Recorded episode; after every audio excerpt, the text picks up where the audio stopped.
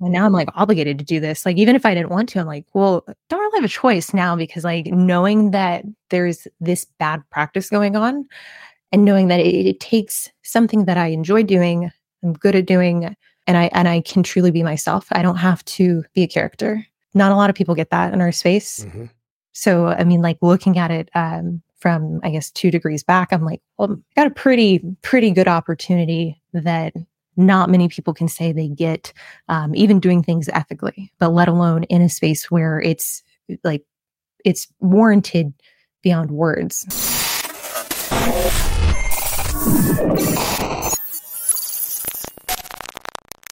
What is happening? Welcome back to your favorite podcast, the Diet Podcast. I'm Justin Mihaly, and I am joined by Cory Hageman today, an absolute whiz in coaching, in PEDs, and female usage, and maintaining your femininity while using PEDs. I mean, this conversation was fantastic and left me respecting Cory even more than I already did when I've known this woman for about four or five years and seen her climb the ranks as a professional bikini competitor.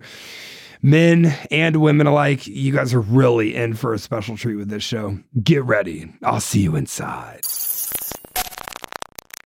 So, Cory, you're not a big fan of the Neuralink. No, you, you don't think you're going to get it. Why not? Your brain is already so powerful. I I keep reflecting back to that Black Mirror episode. I mean, it was this like season one yeah. where you just have that constant movie, that film of memories playing. And that's the energy I'm picking up. Uh that scares me. That scares me a lot. But I mean, I need I need more information. I'm not against it. I just uh don't you feel like you feel like we're trending that direction anyways? Like no matter what we choose to do, it's almost like we're going to end up doing something of the like. Ha- have you seen? Um, it's either Apple or Google. I'm pretty sure it's Apple. They have a little thing you'll like put on your on your chest, you like wear it on your shirt. And when you get a notification or whatever, you'll stick your hand out and it'll point it at your hand and it'll like read like the a phone screen will basically be projected onto your oh. hand. Shut up. That is not a thing. How okay, so how do I turn that on do not disturb? Like do I just go like do I just tell my Neuralink like in immediate airplane mode? Because I, I, don't I have a feeling we're on the same page about this, but yeah. like when you go straight airplane mode, like for real, yes, it is so freeing, especially with the line of work. Yes. And more notifications no i don't want that i want yeah. less i actually want them to withhold them based i want the neuralink to integrate my heart rate um, my my hormonal undulations and I want it to determine then what notifications I receive. So mm. um I, I, want it to tie into my emotional and spiritual availability for whatever the hell is coming into my phone that it feels like I need to see.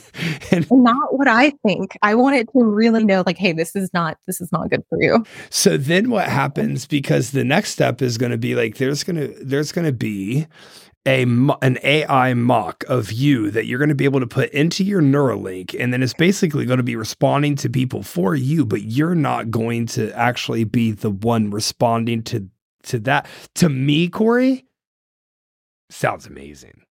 I mean, isn't that already what we do by disassociating? Like right. that kind of is. Huh? I don't know about you guys, but yeah, when you're when it's been when it's been a long week, yes. month, quarter it's like listen this is this is the best version of me yes. but i'm gonna need that reprieve soon. So, yes. I don't know i just maybe i'm old fashioned with thinking like i'm kind of kind of on the path of already doing that. Yeah i feel you on that i love that. I as soon as neuralink drops cory i'm in. How do i get first in line? Because i just i'm buying into the hype on this one. I think what Elon, i believe in human innovation um, have you seen that Netflix show Bad Doctor or whatever it's called? No, um, no, it's on my list. I, have only watched one episode so far. Well, I watched it about three weeks ago, so my recall is about how much TV I watch. that was the last time my TV was on. I watched one episode about three weeks ago. Um, it's about this guy who had this like super innovative surgery for the trachea. And he was taking these patients that were terminally ill or they, they were already dying and he was performing this surgery on them, Cory. And at first everything looks good and well and promising. There's kids, there's adults. He's like the last line of hope that they have. And then they just have these like horrendous deaths. And he says in the the first episode of the documentary, so I don't have a lot of information on. I don't know how this thing ends up, but he says the only way or the fastest way for humans to innovate and evolve further, fastest, is by humans being the ones who are the ones in the lab rats. They're the ones mm-hmm. actually evolving and innovating within themselves.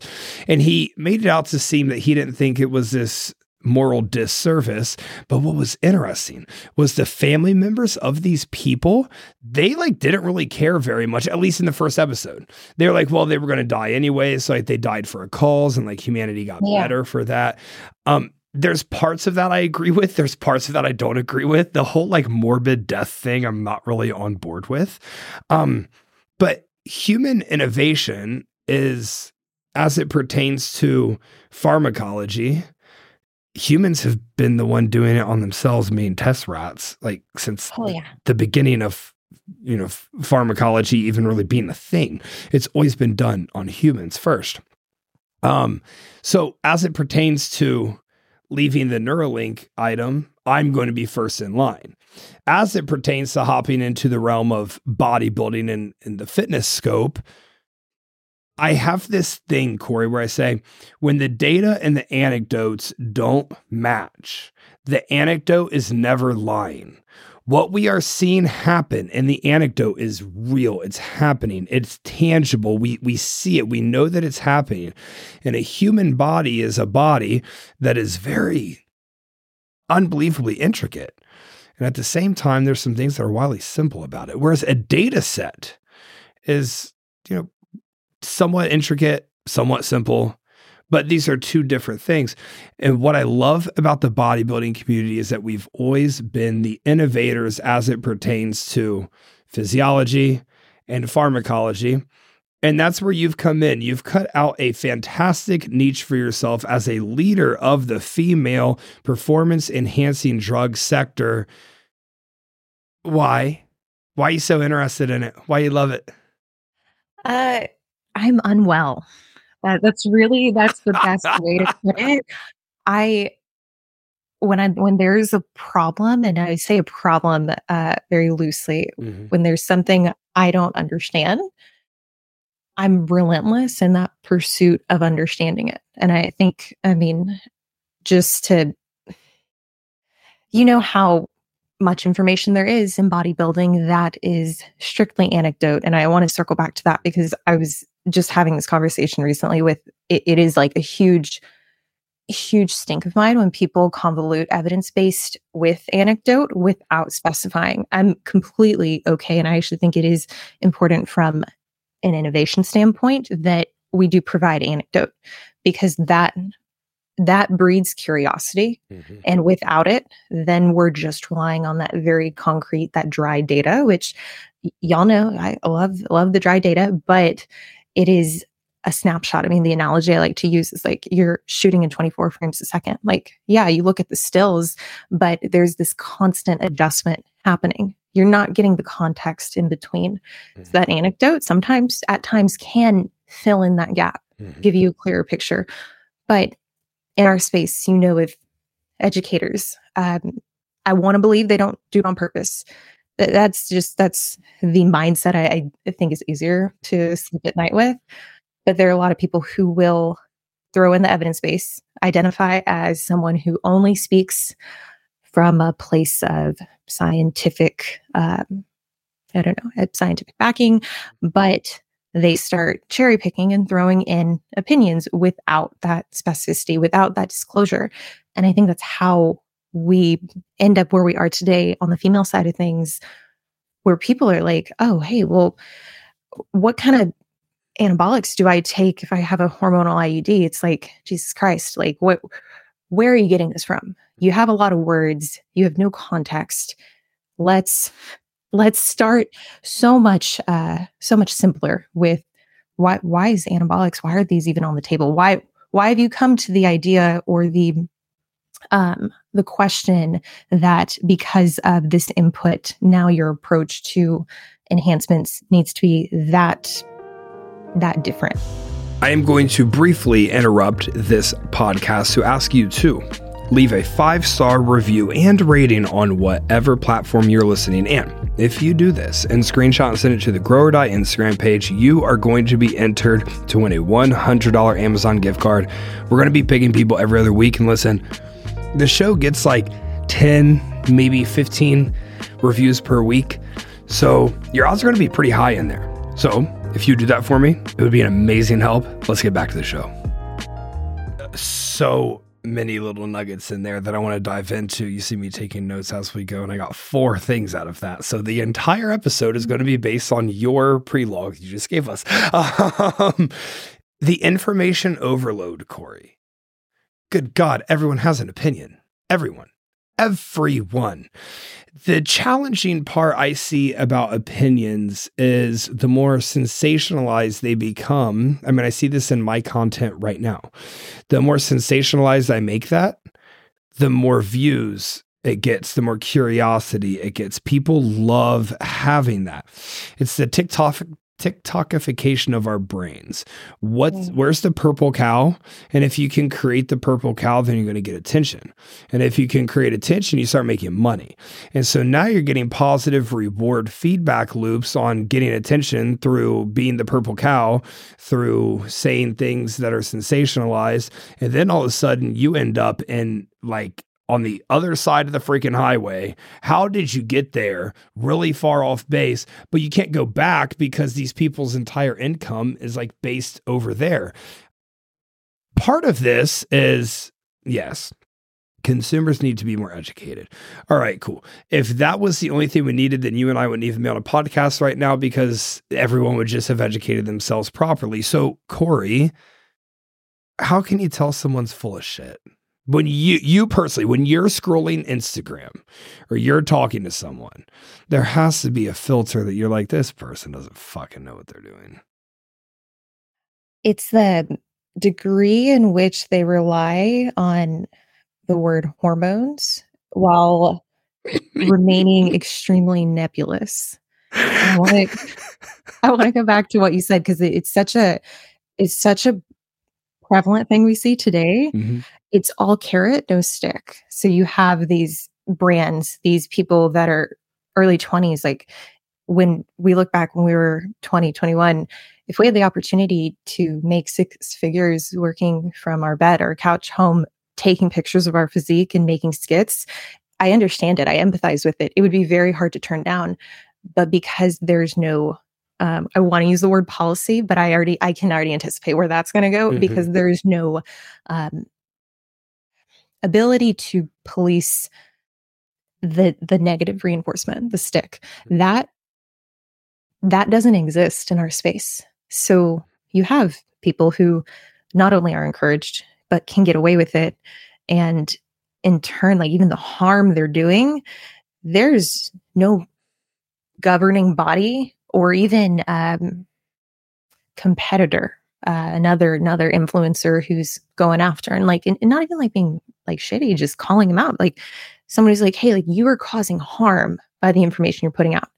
Um, that's a whole whole thing to unpack. Mm-hmm. But how do I know someone's full of shit? It's the degree in which they rely on buzzwords, um, knowing that their lexicon is very limited, and the frequency of sensationalized topics. Are they always are they always grasping for that? Because like if that's their thing that's their thing. But like that kind of person in real life if that's someone you knew who like every time you interacted with them you only got like the big the, uh, the big news. And it, and there was there were always like abrupt yeah. highs and lows um, positive negative news. You'd be like well okay this this isn't reality. There is monotony here. Mm-hmm. there's mundane natures of people's lives. Where why don't i hear about that? I tend to question the agenda then Fascinating. I've never quite thought of it like that. I I I like that. I think that's a really that's a firm thing for people to be able to grasp onto. If there's never anything just normal. Sometimes things are just normal.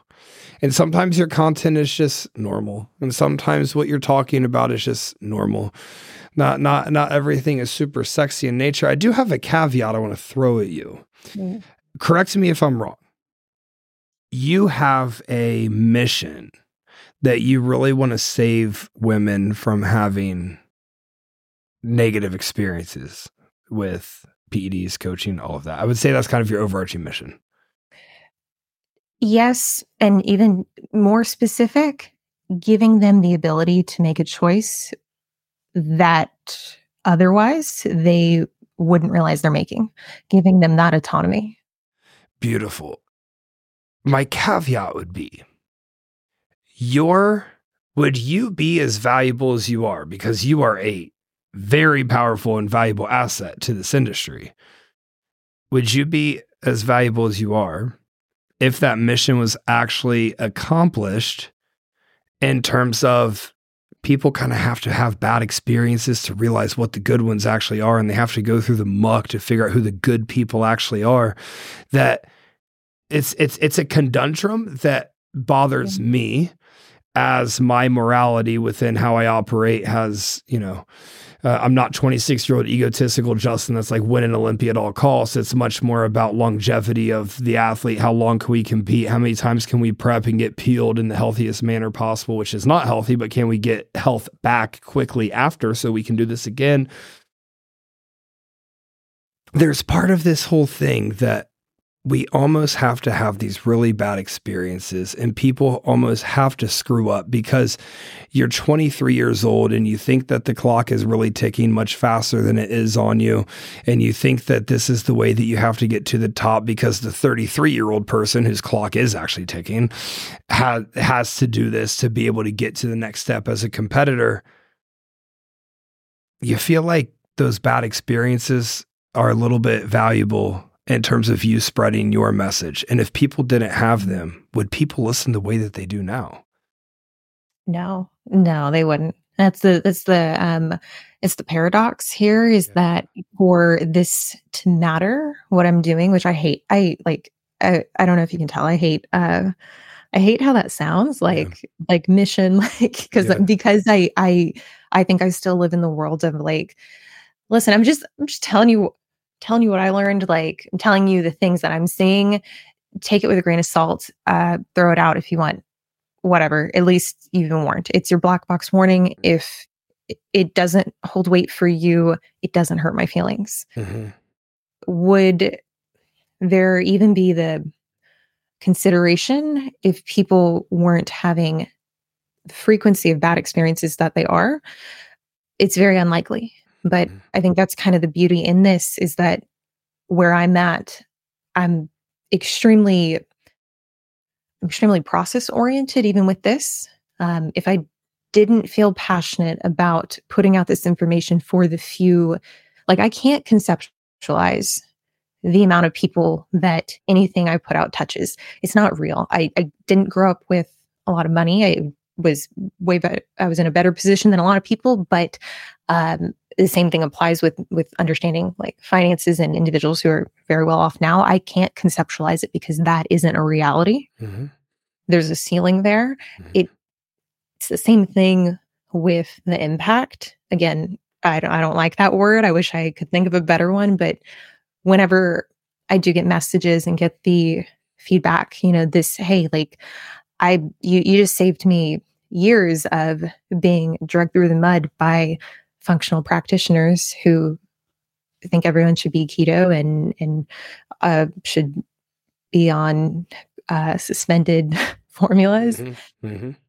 I I think where we're at now, it's like I don't think I realized how much help people actually needed, and in turn, now that's that's like well,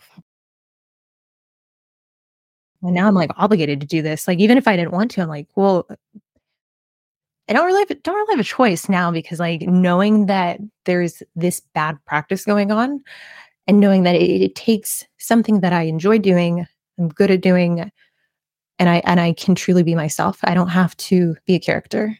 Mm-hmm. That's not a lot of people get that in our space. Mm-hmm. So, I mean, like looking at it um, from, I guess, two degrees back, I'm like, well, I got a pretty, pretty good opportunity that not many people can say they get, um, even doing things ethically, but let alone in a space where it's like, it's warranted beyond words. I think when you reach a point of this space where there's not much ethical money being made, and your value and impact drive, I know you dislike that word, but for for lack of better terminology, is based in a place where you feel like, and for the record, I feel like with your mission as well, you're doing things with integrity and you're almost a black sheep because of that. but I love that. I, I I think it's fantastic. There's been a massive shift in my coaching style from like you know, like I said, when I was chasing these Olympia titles. That's not it's not a thing that's real. That's not a tangible. That's not a. If I could go back and chat with 26 and 27 year old Justin, I thought that that would mean something that it was just never going to mean for me. It was like you were going to accomplish that goal, and then what's next? It doesn't change your life. It actually doesn't get you any more clients. It, you know, I, have never won a pro show. I've, I've been fortunate enough to have six IFBB wins under my belt, and no one has ever hired me because they were like, you know what, you your client won that pro show. That doesn't exist. You know why people hire me, Cory? Because my clients talk highly of me, not because you win shows. It just does. It's it's it just doesn't that's not what gets you. People and and coaches have it very wrong in the space and i think bodybuilding coaches functional health practitioner coaches whatever they're called they're both doing the same thing where bodybuilding coaches like well more wins equals more you know whatever. These functional people think, well, more improved lab work that I can post on Instagram means more clients coming in. And you can convince anybody that they have adrenal dysfunction. You can convince anybody that they have irregulated cortisol. Well, because because you do. You, fuck, dude, look at the world we live in. Yeah. you can convince anybody that they are feeling things that might not actually be felt just based on the verbiage, the way you speak to them, the way that you put your message out. And I see it quite often um, happen in the space, and there's fancy terminologies that are used, and it convolutes people's heads, and it makes them all fuzzy. And well, you know what? Like, um, I, I, I th- this is coming off of a live show from someone I went to the other night. He got really stressed, and something that men do, Cory, I'm, I'm sure you know this. Men oftentimes like kind of feel their testicular region and make sure everything's cool, make sure everything's good, right?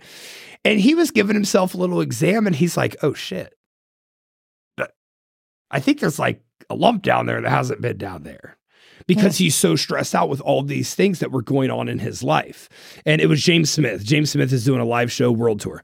And he's like, oh shit, like, is my something happening like on my testicle?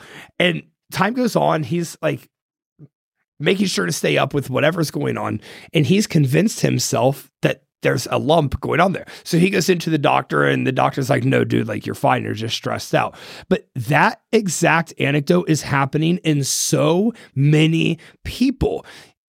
Yeah, dude, you get labs done after you have a cup of coffee and after you've had a stressful week at work and you got labs done on Friday. You probably, you're, I bet you look like you have adrenal dysfunction.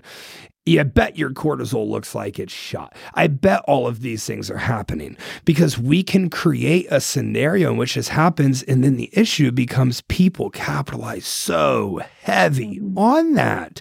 I mean, capitalize. I've seen $20,000 price points for things that take me two months to fix, and you can pay me a thousand bucks and I'll get it done. This is so easy. Um, with all of that going on in the space, how do you stay above water with your integrity? You've always operated from it, at least with me. It's not like we're besties, but we've been friends for quite some time, like four or five years now. Mm-hmm. You've always operated with such integrity. How do you stay above water when the waters are so murky? Is it an identity with yourself? Are there practices you undergo? Is it just serving the ideal client? I, I, I want to know how your vision stays so clear. I think it largely roots back to being raised Catholic and being told that lying and having any kind of uh, uh, any kind of ill intention will damn you. Mm-hmm. So drilled into me, and I'm not a practicing Catholic to be clear. This is uh, an attempt at a, a small joke. I yeah. I think early on, like I, I was told just like doing things like that, like it's gonna haunt you. Yeah. And I and I really believed it. Like it worked. Yeah. Growing up, um, getting into the sport, it I mean, the, sim- the simple way to explain it, it feels good to do good. And how fucked do you have to be to be s- scamming the way that these people are scamming? Like, yo, I'm I'm trying to do my best and I still can't sleep at night because I'm like, oh man, like, should I like should I should I build a decision tree for this client until I give her like I have issues with, mm-hmm. with mm-hmm. my own ability to feel like this is good enough. I can't imagine the um, psychological turmoil if I was doing things knowing that, like, yeah, you're capitalizing on arguably one of the most vulnerable components of someone's life. I mean, like, you think about it, even very secure people, you wake up in the morning, especially on the female side, but also on the male side, you wake up in the morning, how you look has the ability to fuck your day subconsciously, um, consciously. Mm-hmm. And depending on where you are in that journey, that is something that like some people they they never progress past I don't like how I look today so I'm going to have a bad day. That is the that is the, the biosphere they live in. It is simply I don't have control over how I look. So let me go try to correct that. I think when I started coaching, because I started coaching way too early, like I had, I was, I mean, it's funny because I, I was that, oh, I did two shows. Granted, I was self coached. A lot yeah. of people can't say that. Yeah. My first two shows, uh, really, a lot of my shows have been self coached. Yeah. But I got into coaching and I had, I, I, I want to say innately, I understood like this is something that for me- myself is incredibly vulnerable to disclose.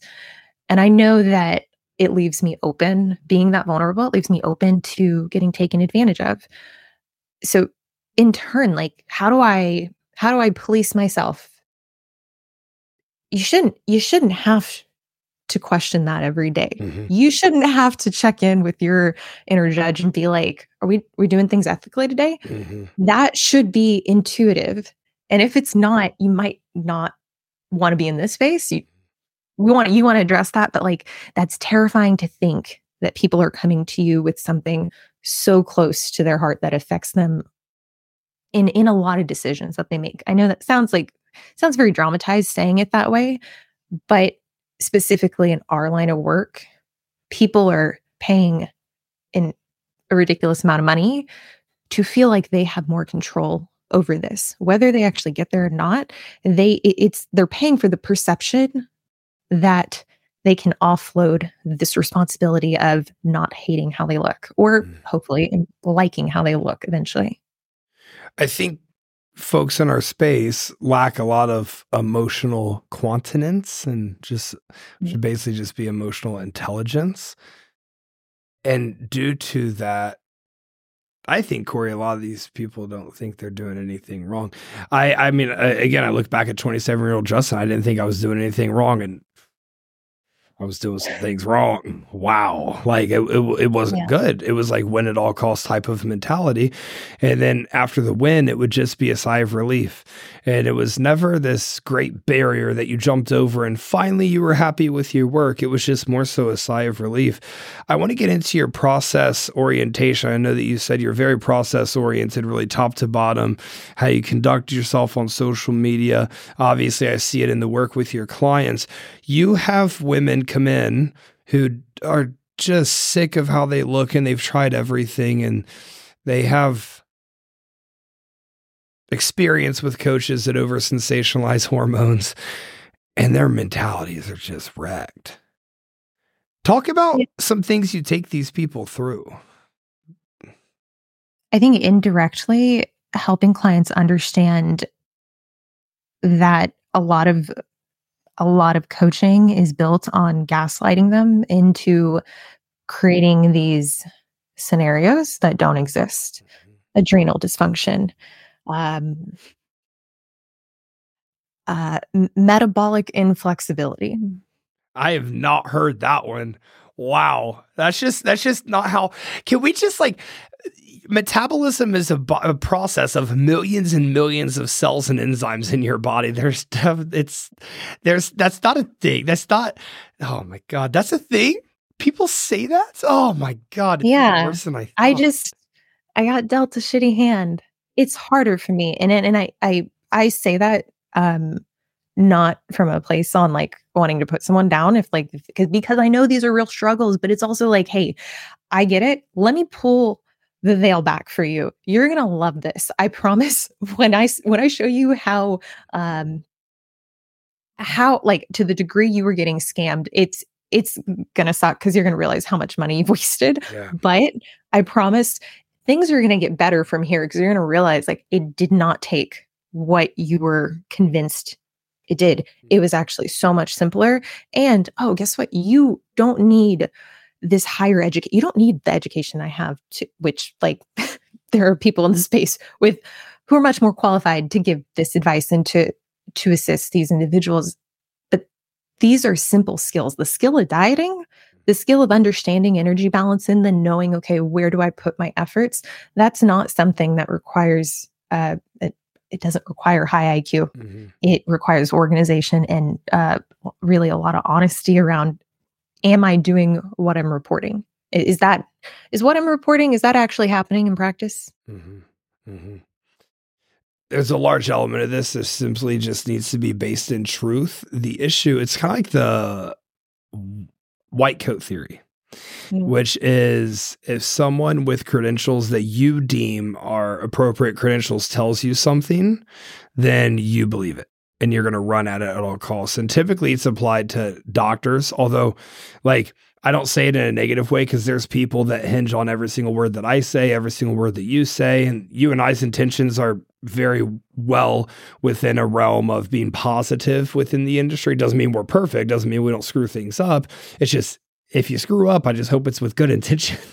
like Yeah. at some point you're going to, you know, drop the pooch on something, right? Um manipulating that, leveraging that power over somebody where Mhm. you know they hinge on every single word that you say. And you can become a salesman or you can become a serviceman. And I, I like staying on that serviceman side of things, even when I am conducting like a sales call.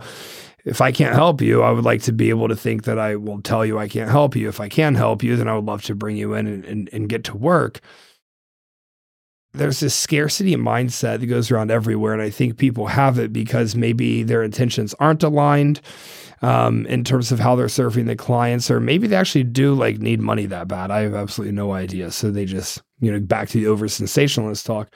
But Cory, what's fascinating to me, if we go back about five years, I, if I get 10 applications from females, and there's a part on the application there was back then now I, I don't do applications you have to hit me up and work through a, a little bit of an exclusivity um, Mm. thing to get to me. But i used to ask do you take ped's or are you interested in taking ped's and i would say out of every 10 back then there was like three or four that were like yes and yes. Now if i still had that it's going to be 9 out of 10 what's changed? Um there is this misrepresentation that the success athletes have is attributed to exclusively the PED. Um, now, I think why this happens is because there's a lack of criteria. And this is something on the business side I, know you relate to.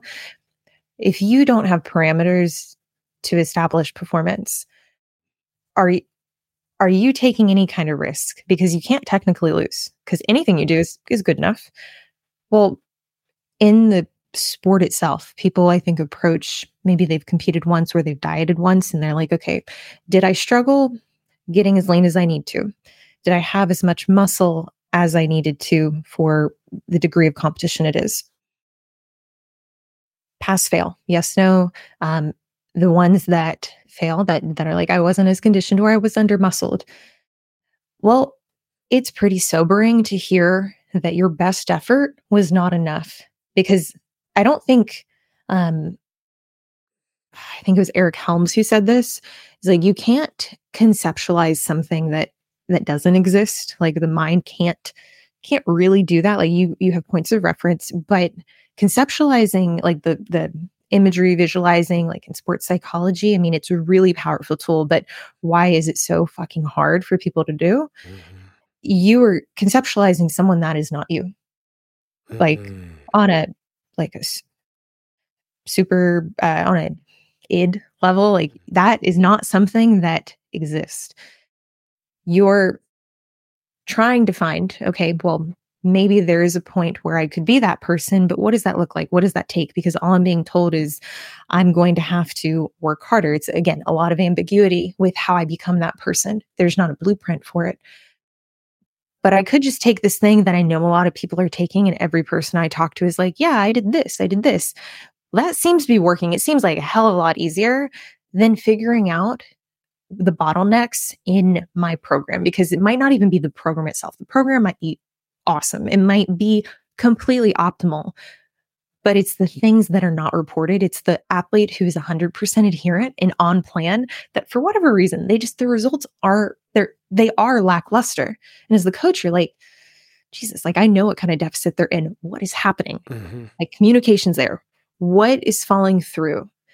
It's always what's falling through that's typically the culprit. It's never the stuff the client knows is the issue. It's never the I go out to eat once we it's like what do you do? What do, what do you do when you get home after you go out to eat? After we discuss a, a cheat meal and we talk about it being within these parameters, like let's go into the behaviors. Do you taste every single time that you cook? Mm-hmm. Do you take a little extra when you're you're not present when you're just like in the kitchen? Do you kind of use going into the kitchen as a reprieve? It's those habits that I I am so like I'll die on this hill. Mm-hmm. Those habits are the culprit most of the time. Mm-hmm. For majority of people, it's not a lack of PEDs. Mm-hmm. Mm-hmm. PEDs will facilitate a process that is already happening. They will not create the process unless we're talking about tren, and we're not talking about tren. We're not talking about that for the female PED user. We're talking about things that enhance your ability to build muscle and things that enhance your ability to lose fat. Mm-hmm. That's it if if you're not in a deficit, good luck taking Clen T4, T3. Mm-hmm. It's not going to do what you think it's going to do. And even if you're in a deficit, it's only going to do it by a very small amount. Mm-hmm. Oh, that was beautiful.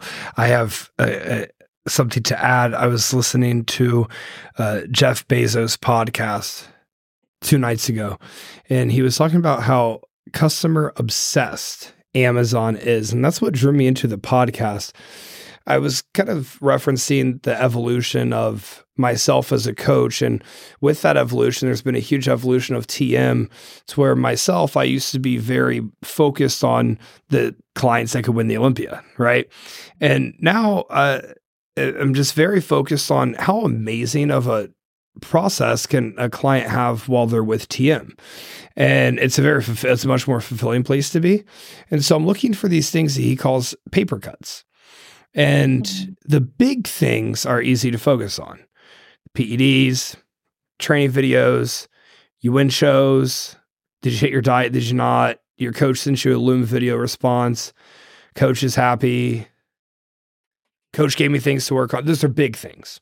Mm-hmm. The paper cuts are the little tiny intangibles that Justin and Cory have no control over you're cooking dinner for your kids and you had a bite of macaroni and cheese and that one isolated habit incident is not an incident, it's a habit. And you're doing that in other places in your life. So if I prescribe 400 cal- calories of cardio, you're doing 400 or you're doing 368 and then you're tired. If I prescribe three sets on a leg extension and I put a rest period in there because I want your heart rate to stay a little bit higher during your training for whatever reason, are you doing it or are you you know not doing it. Um, I want you to take 40 micrograms of Clen, but instead you take 80, and all of your biofeedback is now screwed because of that. And we reached this plateau point much sooner than we should have because you were doubling the dosage.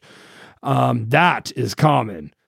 Coaches mm-hmm. listening to this, it is very rare for your clients to be taking the actual dosage that you prescribed. You have to drill into these people. Tr- truly, truly, that is I will give that to any coach. You, if you say six milligrams of test prop a week, it better be six milli because bad things will happen. You're going to reach a plateau. There's a process orientation that plays out here.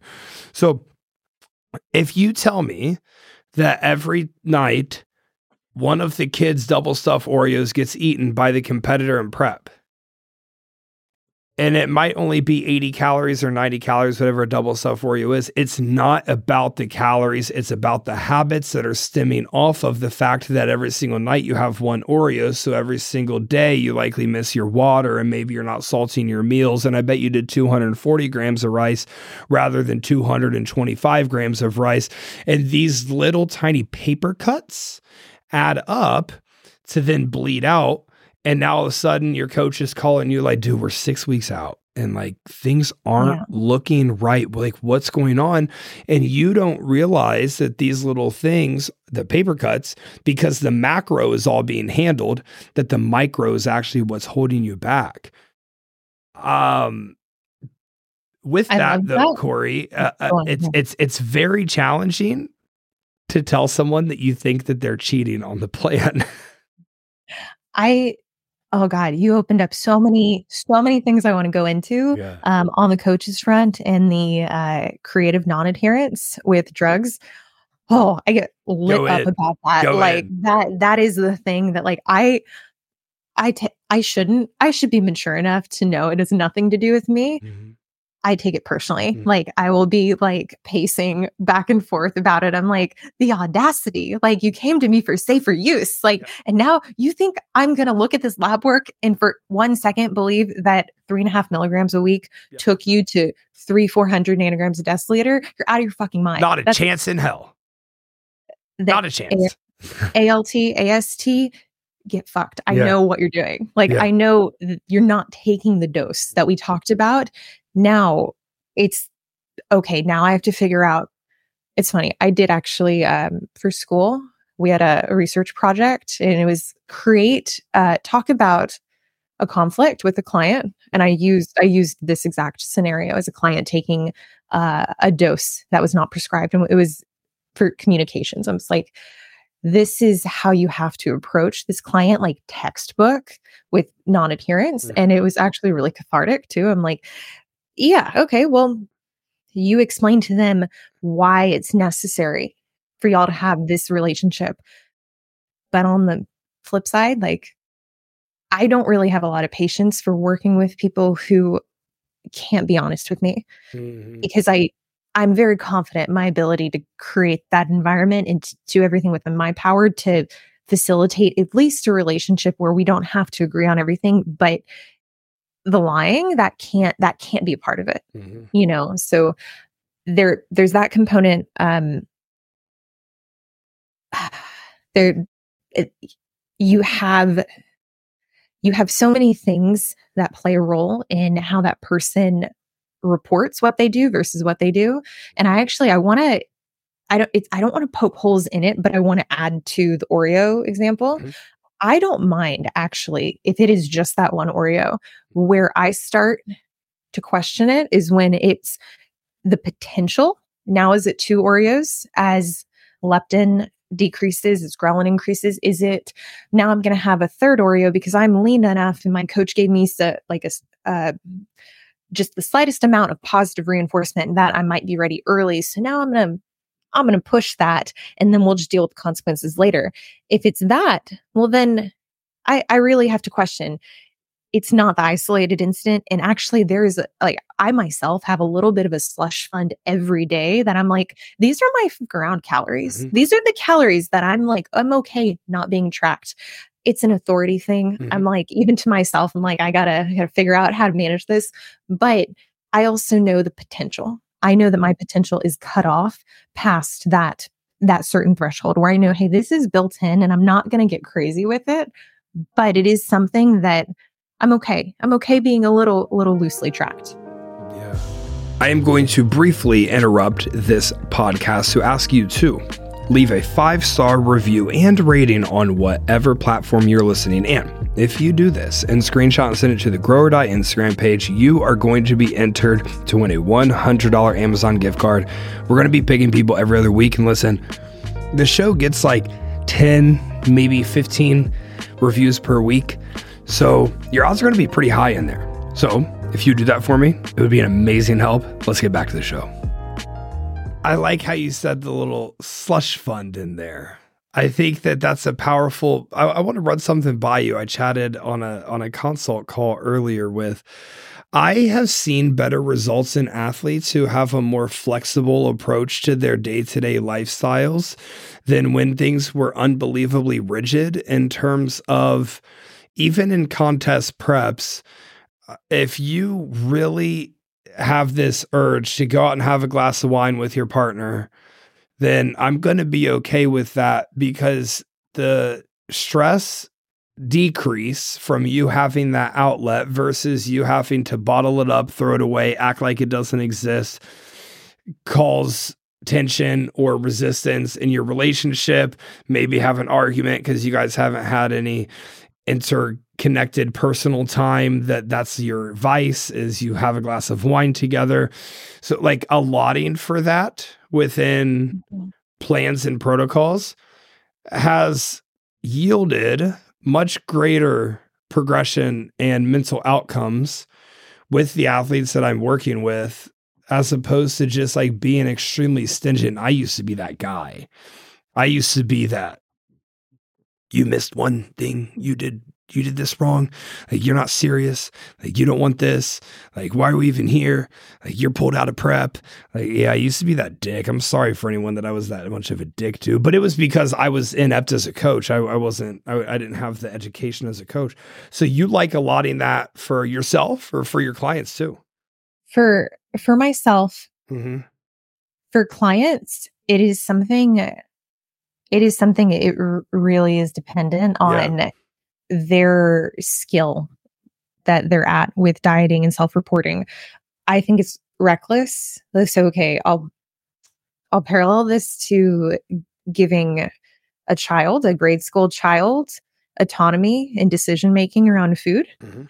or bedtime. There are some things that at certain points in development you really you don't need options because you don't have the value in you don't see the value in delaying that gratification. Mm-hmm. And I think depending on where the person is contextually, that that should be considered.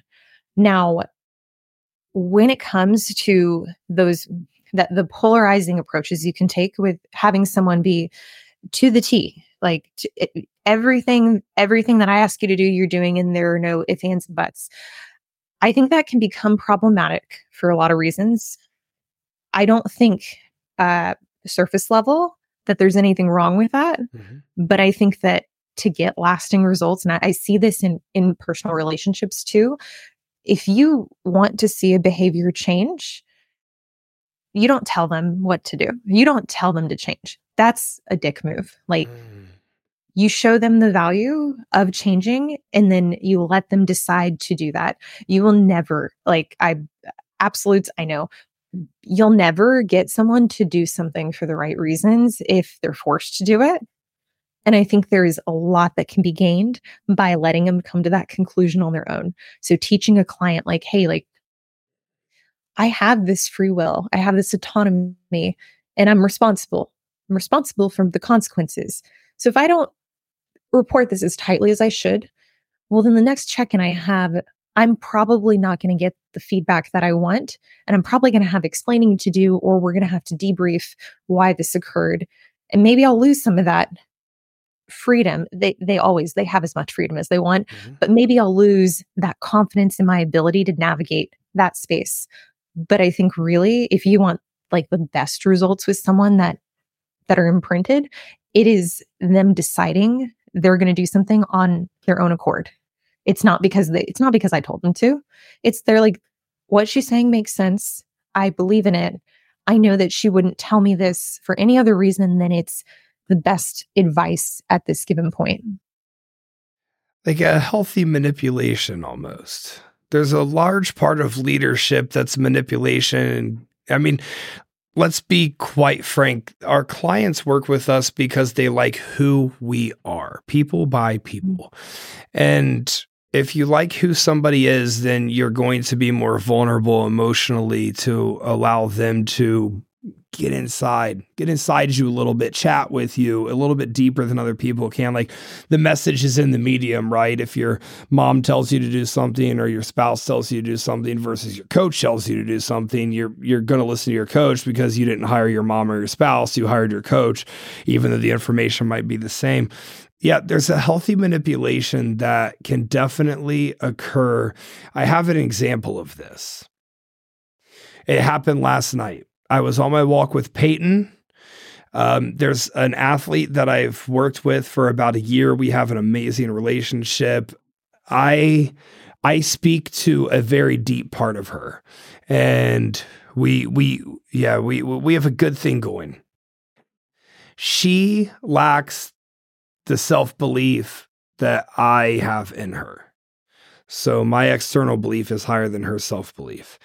And I was just walking, I was thinking, I was walking Peyton, thinking, if this client just, if she gets nailed for the show that I have in mind for her, it's going to be her pro debut. She can be one of those, oh my God, like you won your pro debut. She can be one of those people. Mm-hmm. Yet the only thing that can stop her from that is herself. So I just shot her a message. I, it was past office hours. I don't go on WhatsApp after a certain time for my own mental health reasons.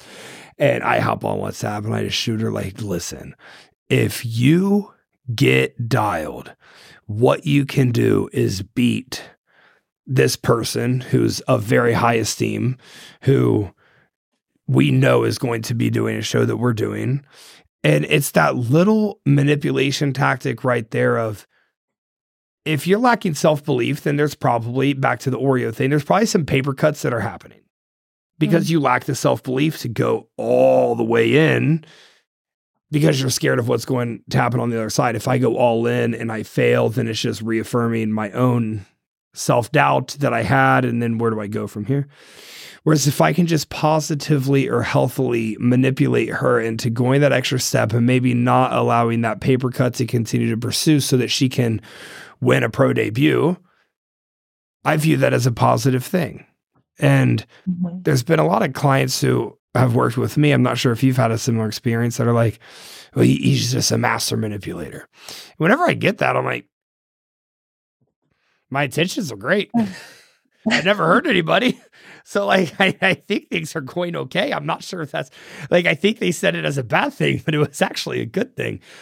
What do you think about that within your leadership style? With I mean, Cory, the women that are hiring you idolize you. Like you are there, you're there like everything. They they want to build a statue of you, which is dope. I think you deserve one. I, I think you should have a statue. Um, what's your what's your relationship with the healthy manipulation in your leadership style? I try to put myself in that same position. And I think there are people that are so guarded, even in this setting where they do put a lot of trust in me. I think they're still so guarded that the risk of directly manipulate manipulating them it would put the relationship at risk. Mm-hmm. And like I have a client that comes to mind who very similarly she has the potential to be on the Olympia stage and do just as much as she wants in the sport. And it's, you know, it's kind of it's tragic in its own sense because she she is the only thing that will hold herself back. Like mm-hmm. she's the genetic elite. Like she'll do incredibly well. And it's ironic that, okay, this focus, her perfection on the execution, on the easy stuff, it's there. There's no improvement. There isn't.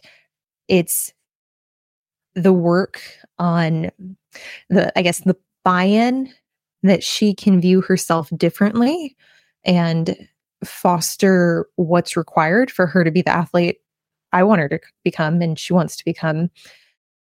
I think it's the buy in that's incredibly hard because she is someone who um, her intelligence is off off the chart.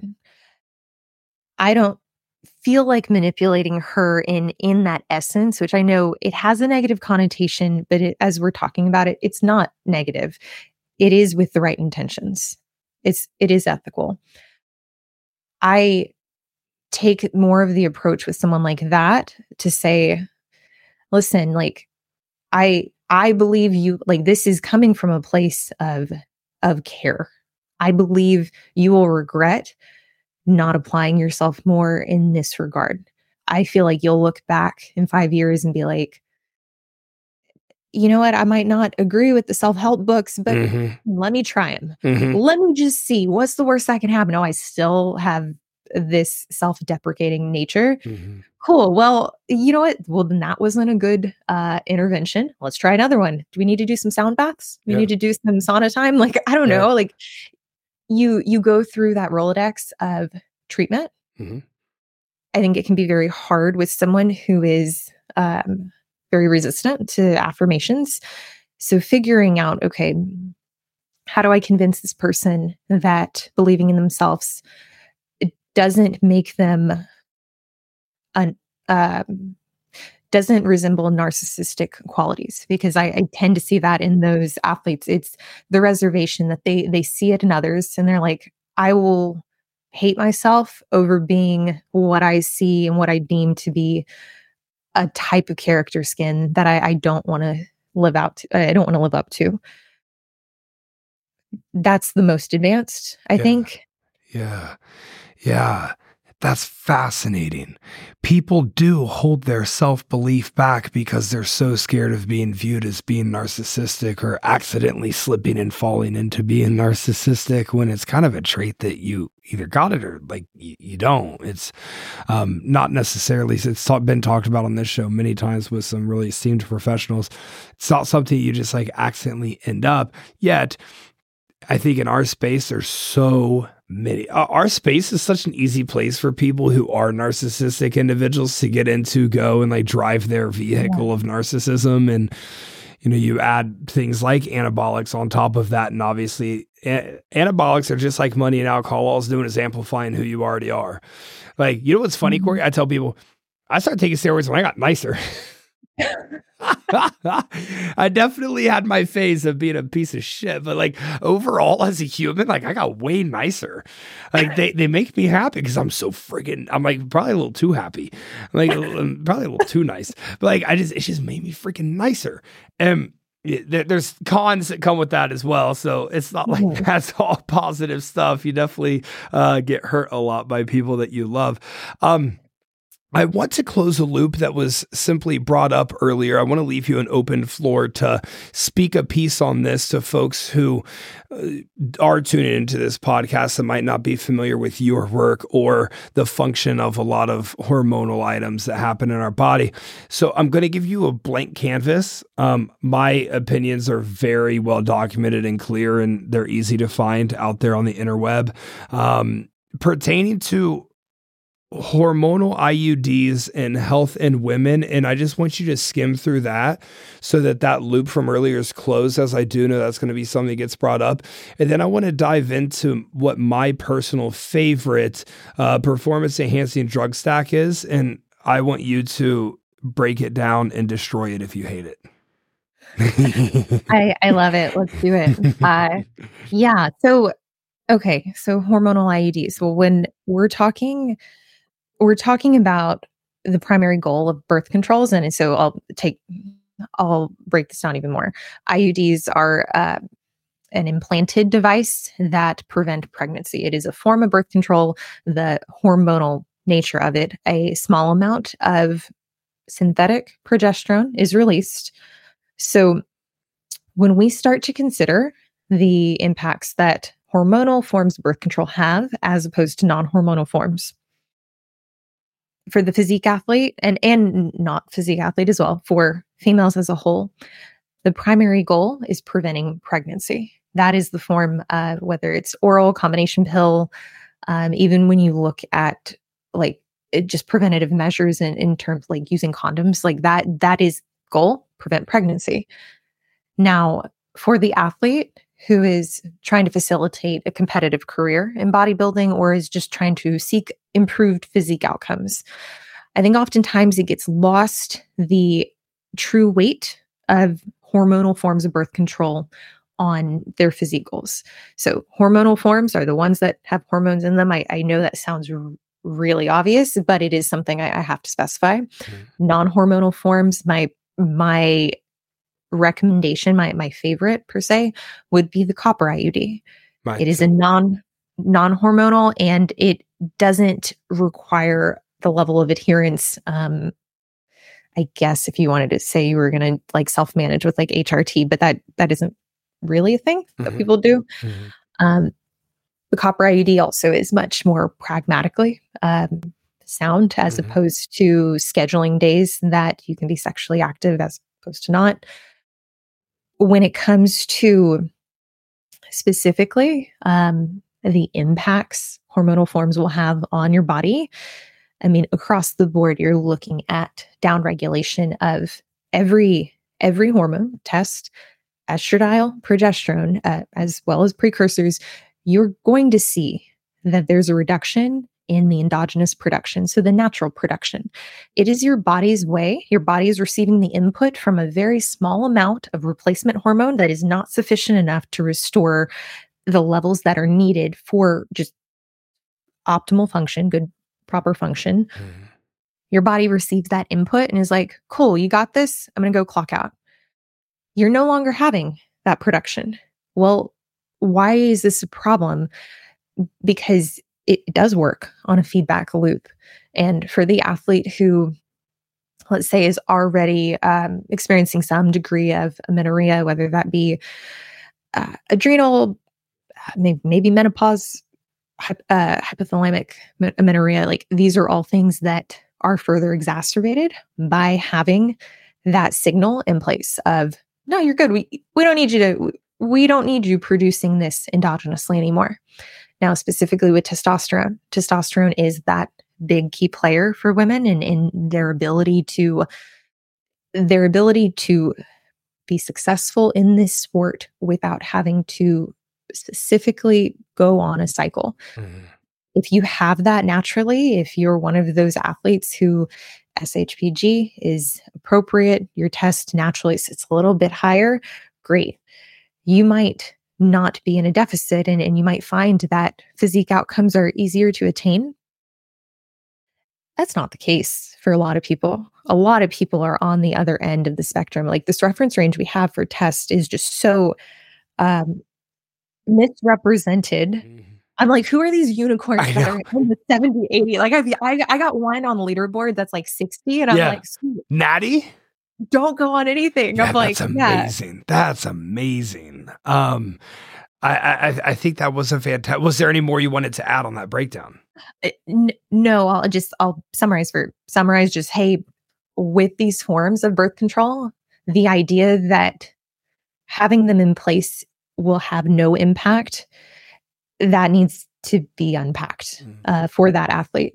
It does have an impact. It will skew all of your readings. Like like we're talking, all of your lab work will be impacted by this, and it can have long term outcomes. So yeah, we're in a sport that it does require uh, very long durations of low energy availability. And with that, it's important to be aware of what we're intentionally putting our body through. Um, so having something in place, I mean, obviously is going to put you at a greater risk for long term outcomes that you might not realize. Mm-hmm. Beautifully said. To piggyback a tad, the hormonal birth control just simply it really puts you in a, a downregulated cascade of hormones. And the issue is, is when young girls are put on this before the endocrine system is fully developed, and then it doesn't even have a baseline that it ever was able to get to before things were interfered with. This is why it gets so difficult later on in life to teach your body to go back into. I mean, the percentage of women who took hormonal birth control in the preteen and teen years mm-hmm. that have negative consequences 10, 20 years later is astronomical.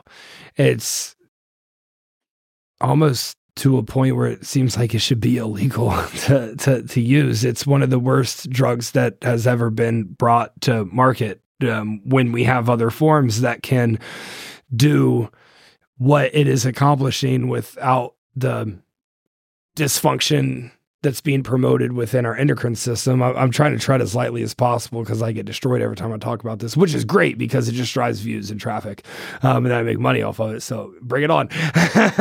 um, yeah. But it's I, I also I don't want to offend anybody's decision making processes um, that have made that choice. As a coach, when someone comes to me, I'm just not in position to be like, hey, bad, don't do that. I'm, I'm not going to do that. I'm going to let people come to their conclusions. But my God, you come to me on hormonal birth control and you want to prep for a show. All right. You're, you're asking me to, you, well, you use the unicorn analogy in terms of testosterone. You're basically asking me to create a unicorn out of you when you're just a mule like it's it's going to be impossible to it's it's not going to be impossible to do that there's going to be a route that this might happen but more of this is dependent on your body and its ability to respond than it is on any protocol or any you know thing that we put forth um before I dive into the PED sector to close that loop, was there anything you wanted to add to the birth control? Yes, I, that was articulated so well. Um, think people need to understand. I think I think it's important to understand that the more conditions someone has when coming to you or I around, hey, I this is what I have in place. I'm not willing to compromise on that. I'm just this is I feel comfortable, you know, etc. On my end, I calibrate my expectations. I recalibrate them. Same. Because now you are asking me to do something that I'm I'm not being lazy. I just know you're adding something in that is out of both of our controls. And the certainty I have in being able to provide the service, that's not compromised. It's just you've thrown in this environment that was not necessarily what we agreed on maybe initially maybe i knew maybe on the first call i was like oh this this is what they want to do Us i respect that that's fine I've had it where people don't recalibrate accordingly. And that's unfortunate, but that's that's not on me. It's mm-hmm. not on you. And I, I feel like with coaching and just um, in this realm of speaking about these topics, keeping a very clear idea around what I'm responsible for has been paramount.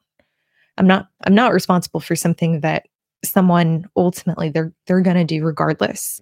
I can give them the best education um, and i can inform them of the risk and if if solicited i mean like i can give them my opinion but i'm also not going to tell someone what's appropriate and i'm not going to tell them where that line is.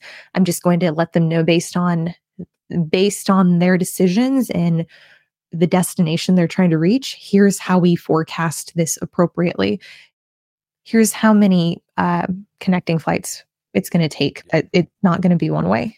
Yeah, yeah, really well said. I, I, I hope that this message reaches the people that uh, it needs to reach. Now, onto my favorite PED cycle.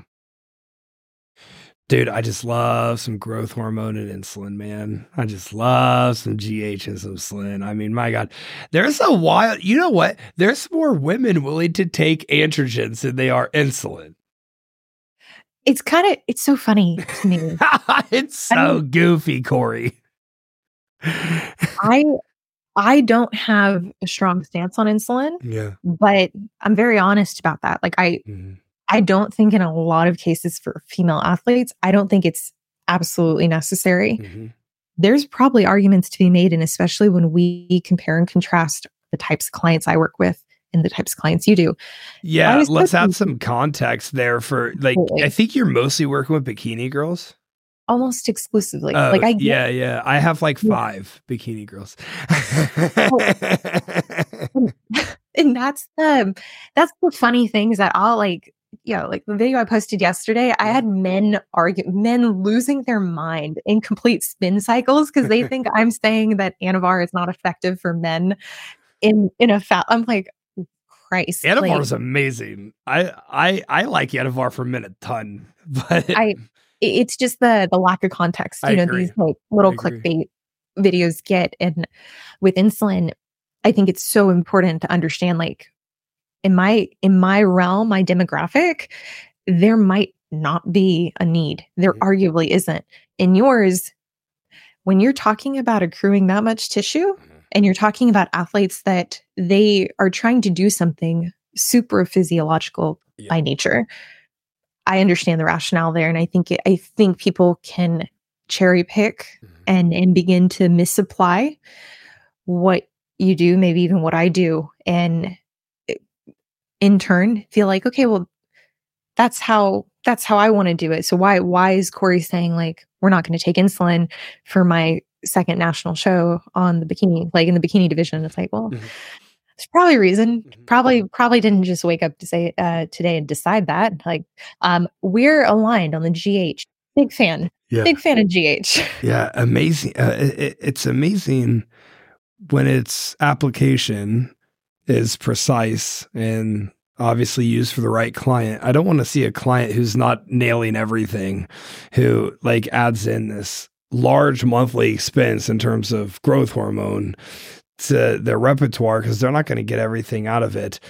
But it really does provide building blocks for you to literally mobilize more fat to use and literally build more muscle to it's it literally gives it's like so um i have this amazing analogy on the phil viz um luke carroll. That was actually my number one listened to podcast of 2023 86000 downloads where we talked about growth hormone and insulin synergy. And i liked I, I i likened the growth hormone is the construction site. That's that Mhm. all of the the the machinery the the foundation and the cement and the everything that's the growth hormone and then the insulin would be like the huge transportation trucks Mm. that bring things in on their back and deliver it to the construction site and then the the, the raw materials used in a construction site like the bricks and the wood that's your food Mhm. And then the cranes and the um, concrete pour trucks all of that's like the androgens so that that that's my ped spin cycle um, analogy for do, do you like that do you agree with that I do. I I think it's so important to be very like in which you did, but for people to grasp on to growth hormone in itself creates that preparatory state. It does not build muscle inherently. Like you take growth hormone and and you need to have processes, you need to have the raw material in place. And if you don't, well, it doesn't mean that it's useless. You're going to get the benefit of it freeing up fatty acid, but the crew on site um, from growth hormone that is then ready to build they're just going to kind of be standing around they're like hey like whenever we get the the raw material yeah we'll start but we're just we're going to be on instagram right now like Yeah. we're we have nothing to do growth hormone paired with trt big fan of that's yeah, Month. you know how much you know how surprised I am how much muscle I've built in the last nine months. Just I, I thought like four four weeks in, I'm like, yeah, I'll probably have to do a cycle, which for the record, like I've not done a auxiliary anabolic cycle in the off season. Mhm. used Anavar in prep. We know, hey, great. It was great for its use. In an off season, though, I've always wondered, I'm like, when am I going to have to escalate this to? And, and I just assumed, I'm like, probably going to be six weeks in Mhm. dude, I'm at week 12 and I'm like, how is this possible? Like this, yeah. And it, and it's really a testament to how much can be pulled out when you're, when the data reporting is on track, but when the training is polished. And I'm fortunate I've, I've been able to work with like, I've been able to work with um, a few people who have refined my training and put me in a position where I am able to see that progress, which I didn't always have. And if if you don't have that as a client, I can completely understand why six weeks in you're like, I'm not, not really seeing much. Well, I mean, I wasn't saying much six weeks in either, but collectively you pull it together and you start to see, wow, like no, that that is tissue. That was not there. Mhm. Yep, I agree with that. Well, one of my friends, um, I think it was, I think it was, I think it was Mike, Mike Nassif. I think I'm saying his last name right. He made an Instagram story post earlier this week, and he said, there's a direct correlation of the clients making the most progress are the ones that never miss training videos. And the clients kind of making progress sometimes in training videos. And the clients making the least amount of progress are the ones that just never send training videos and always have the excuse and my god i could not agree more. I'm getting on consultation calls with clients and i'm like how comfortable are you in the gym recording your training? Because our greatest limiting factor is your ability to train. And when we nail your training down your progression process is going to be guaranteed to where every seven days, or, you know, sometimes if it's like a 44 year old woman who doesn't have high natural testosterone, who's not on HRT, it might be every like 14 days, maybe 21 days. We should see visual progress in the side by sides. We just should. The training is everything, like you said, um, or built upon with the construction site.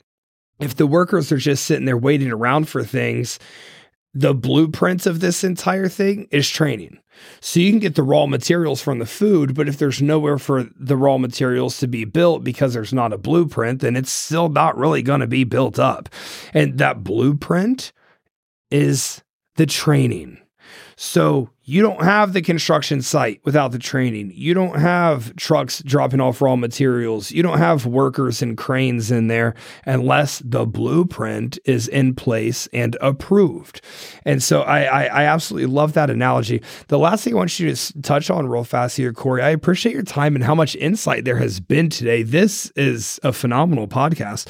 Um, women are fucking scared to take testosterone. And I'm like, why? You got it going on. It's it's literally inside of you. Women will take Anavar before they take testosterone.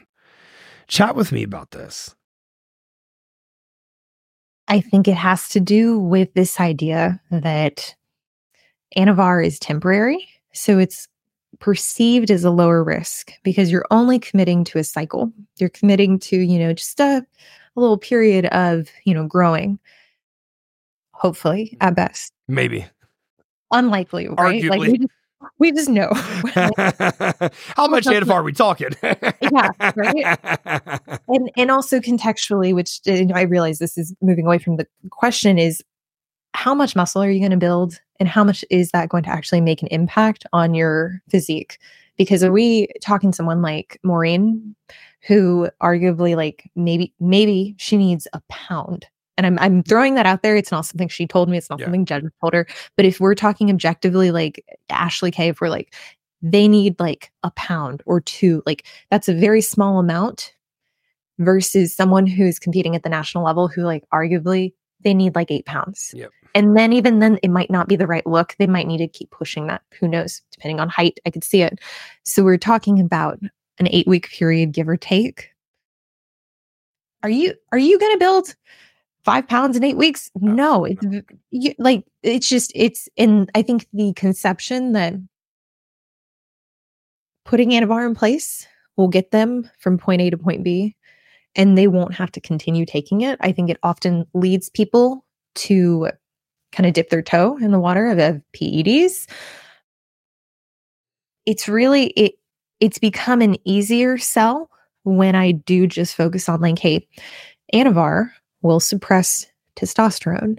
Sure, it can it, it can facilitate higher free test and maybe that's what you want maybe it's not what you want if you're if you're an individual whose free test is already on the higher side but you will suppress your your total testosterone which is already going to happen in a contest prep Mhm. so you're using it probably incorrectly with the wrong goal in mind. It's, you know, you're using it with this idea that it's like a fat burner, probably. And you're using it in a state where it can't do the thing that it's best at doing. Why would you like I can I can I can sink a nail in the wall with the back of a screwdriver. I can do it a lot of ways. Why would I do that? Yep. Like that that it's just asinine and there's justification for having it in place in states where you're not going to be anabolic. But that is more so the exception or, or under the right conditions when it's truly indicated. From just a pure growth stance why not start conservatively if preserving femininity is is your goal? If that is important to you in some capacity well then let let's make sure everything is working correctly and at least at a minimum function before adding something in that inarguably it will reduce your your your total testosterone production. Mm. I I think the hesitation often comes from the belief that they need to be on TRT for the rest of their life, which I I strongly believe you should. Mm-hmm. You want to come off it, sure, you're going to have shitty levels like you had before. Like that's what we're talking about.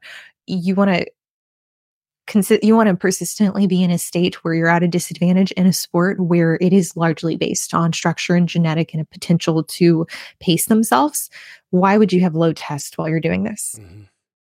I get for younger athletes, there's a higher degree of consideration, but testosterone in itself, testosterone being relative, being within range, it is not a hindrance on fertility. Mm-hmm. Like it's it's not a hindrance in the way that I think people perceive it being low test or being too high.